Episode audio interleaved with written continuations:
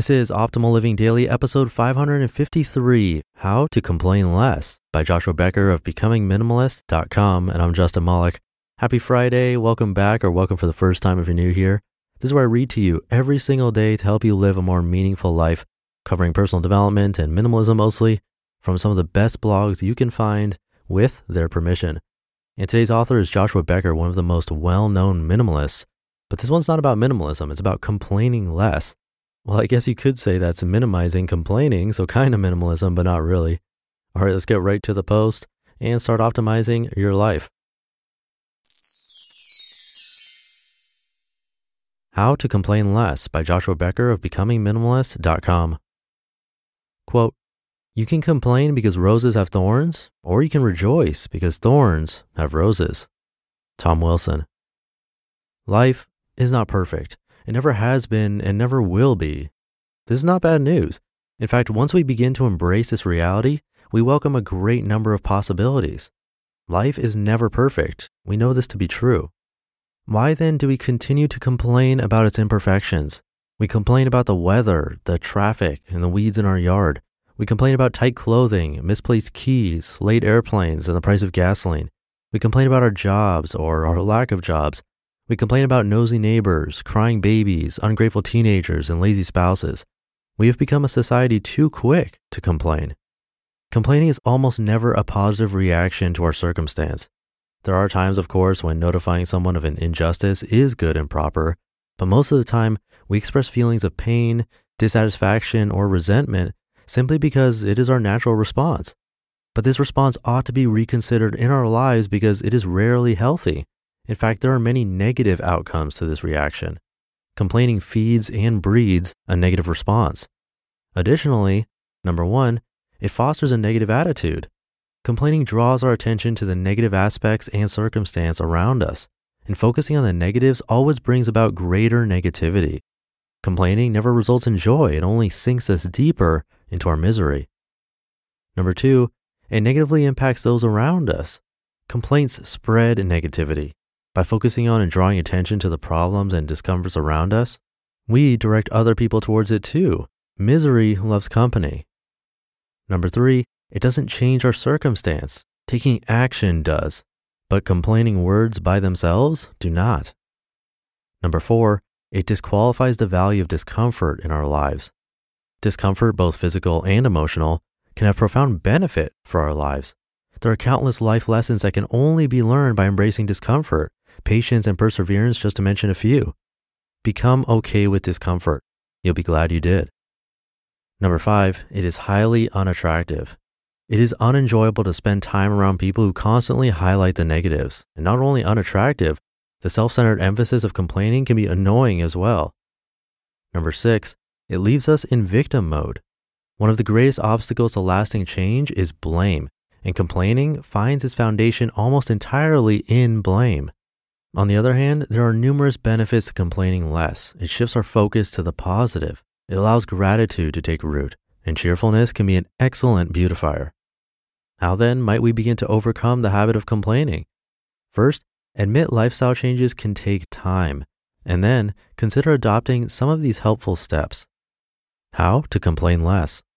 Number one, consider the importance of adopting the change.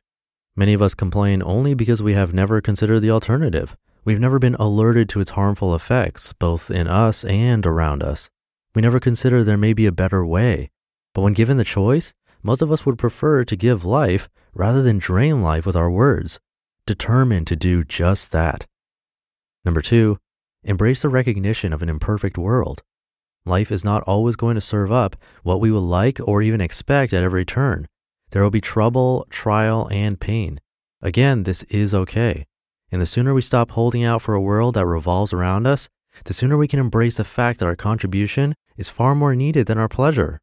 Discomfort should not surprise us, and we are not the only ones experiencing it. Number three, understand the difference between helpful criticism and complaint. There are times when it is entirely appropriate to raise attention to a wrong being committed. This can be helpful and should never be discouraged. Decipher if the situation can and should be resolved. If not, there's a good chance our complaints have no real interest in dialogue, problem solving, or human connection. And in that case, they should be avoided. Number four, be mindful of your audience. Are you speaking to someone who can help solve the problem or has a vested interest in bringing about a resolution? If so, use problem solving language. If not, tread lightly. If you must continue, preface your complaint with impact reducing language. For example, beginning with, Can I just vent for a minute or two? Maybe all you need to orient yourself and your listener towards your purpose and be helpful in reminding yourself to keep it brief. Number five, avoid beginning conversations with a complaint. Take notice of how often we initiate conversations with a complaint. Oftentimes, even subconsciously, this tactic is used because it garners a heightened response. Remove it from your arsenal and try spreading some cheer with your opening line instead. Number six, refuse to complain for the sake of validation. Sometimes our complaints are used to validate our worth to others. I'm so busy is a good example. We often say it as a means to subtly communicate our importance. Don't seek to impress others with your complaints. That strategy won't gain you any friends in the long run anyway. Number seven, notice your triggers. Is there a specific time period of the day you tend to complain more than others? Morning, evening, or late afternoon? When your spouse is home? When you are drinking coffee or lunch with your friends? maybe just around the water cooler with your coworkers. Take notice, then avoid triggers if possible. If they cannot be avoided, make a point to be extra vigilant when you see them arise. Number eight, embrace the idea of experimentation. Setting a goal of never ever complaining again may be counterproductive. Instead, try designating a short period of time where you can be particularly mindful. For example, decide to go just one day without complaining. This shorter time period will allow you to concentrate more fully on your goal. The shortened experimental time frame will foster increased sensitivity. Mindless complaining serves little purpose in our lives. It fosters displeasure, spreads negativity, and sparks conflict. We live happier without it. Moving forward, let's recognize and embrace the positive instead. You just listened to the post titled How to Complain Less by Joshua Becker of BecomingMinimalist.com. We've heard from a lot of amazing people on this podcast, but if you're like me, you want to go deeper. So, where can you go to learn from the most remarkable people? That's Masterclass. Masterclass offers unlimited access to intimate one on one classes with over 180 world class instructors.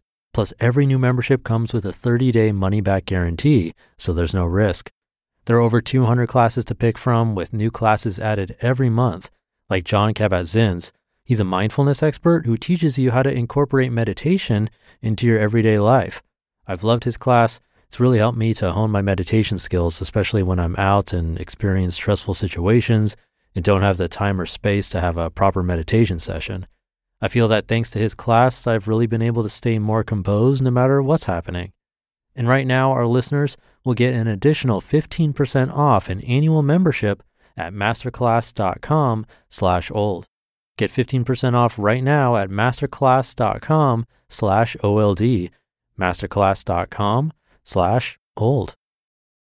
I definitely like the idea of experimenting and trying to go one day without it and seeing how you do.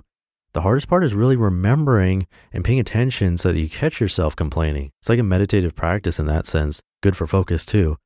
But if you're good at that part and catching yourself complaining, you can try wearing a rubber band and snapping yourself. That could be painful. The other method I've heard is to simply wear something like that, like a rubber band or bracelet or whatever, and then move it to the other wrist when you catch yourself. That just gives you an action and helps solidify the practice. It works for a lot of people. Try it out and let me know if you're able to do it. The best place to get a hold of me is in my Facebook group. That's oldpodcast.com slash Facebook. Or you can search for Optimal Living Daily Podcast in Facebook and request access to join, and then I'll add you.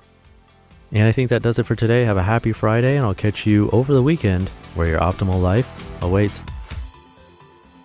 Hey, this is Dan from the Optimal Finance Daily Podcast, which is a lot like this show, except more focused on personal finance. Justin handpicks the best posts he can find from blogs and authors like Ramit Sethi, Mr. Money Mustache, and more, and I read them to you five days a week. So if you enjoy this podcast, come on over and subscribe to Optimal Finance Daily too. And together, we'll optimize your financial life.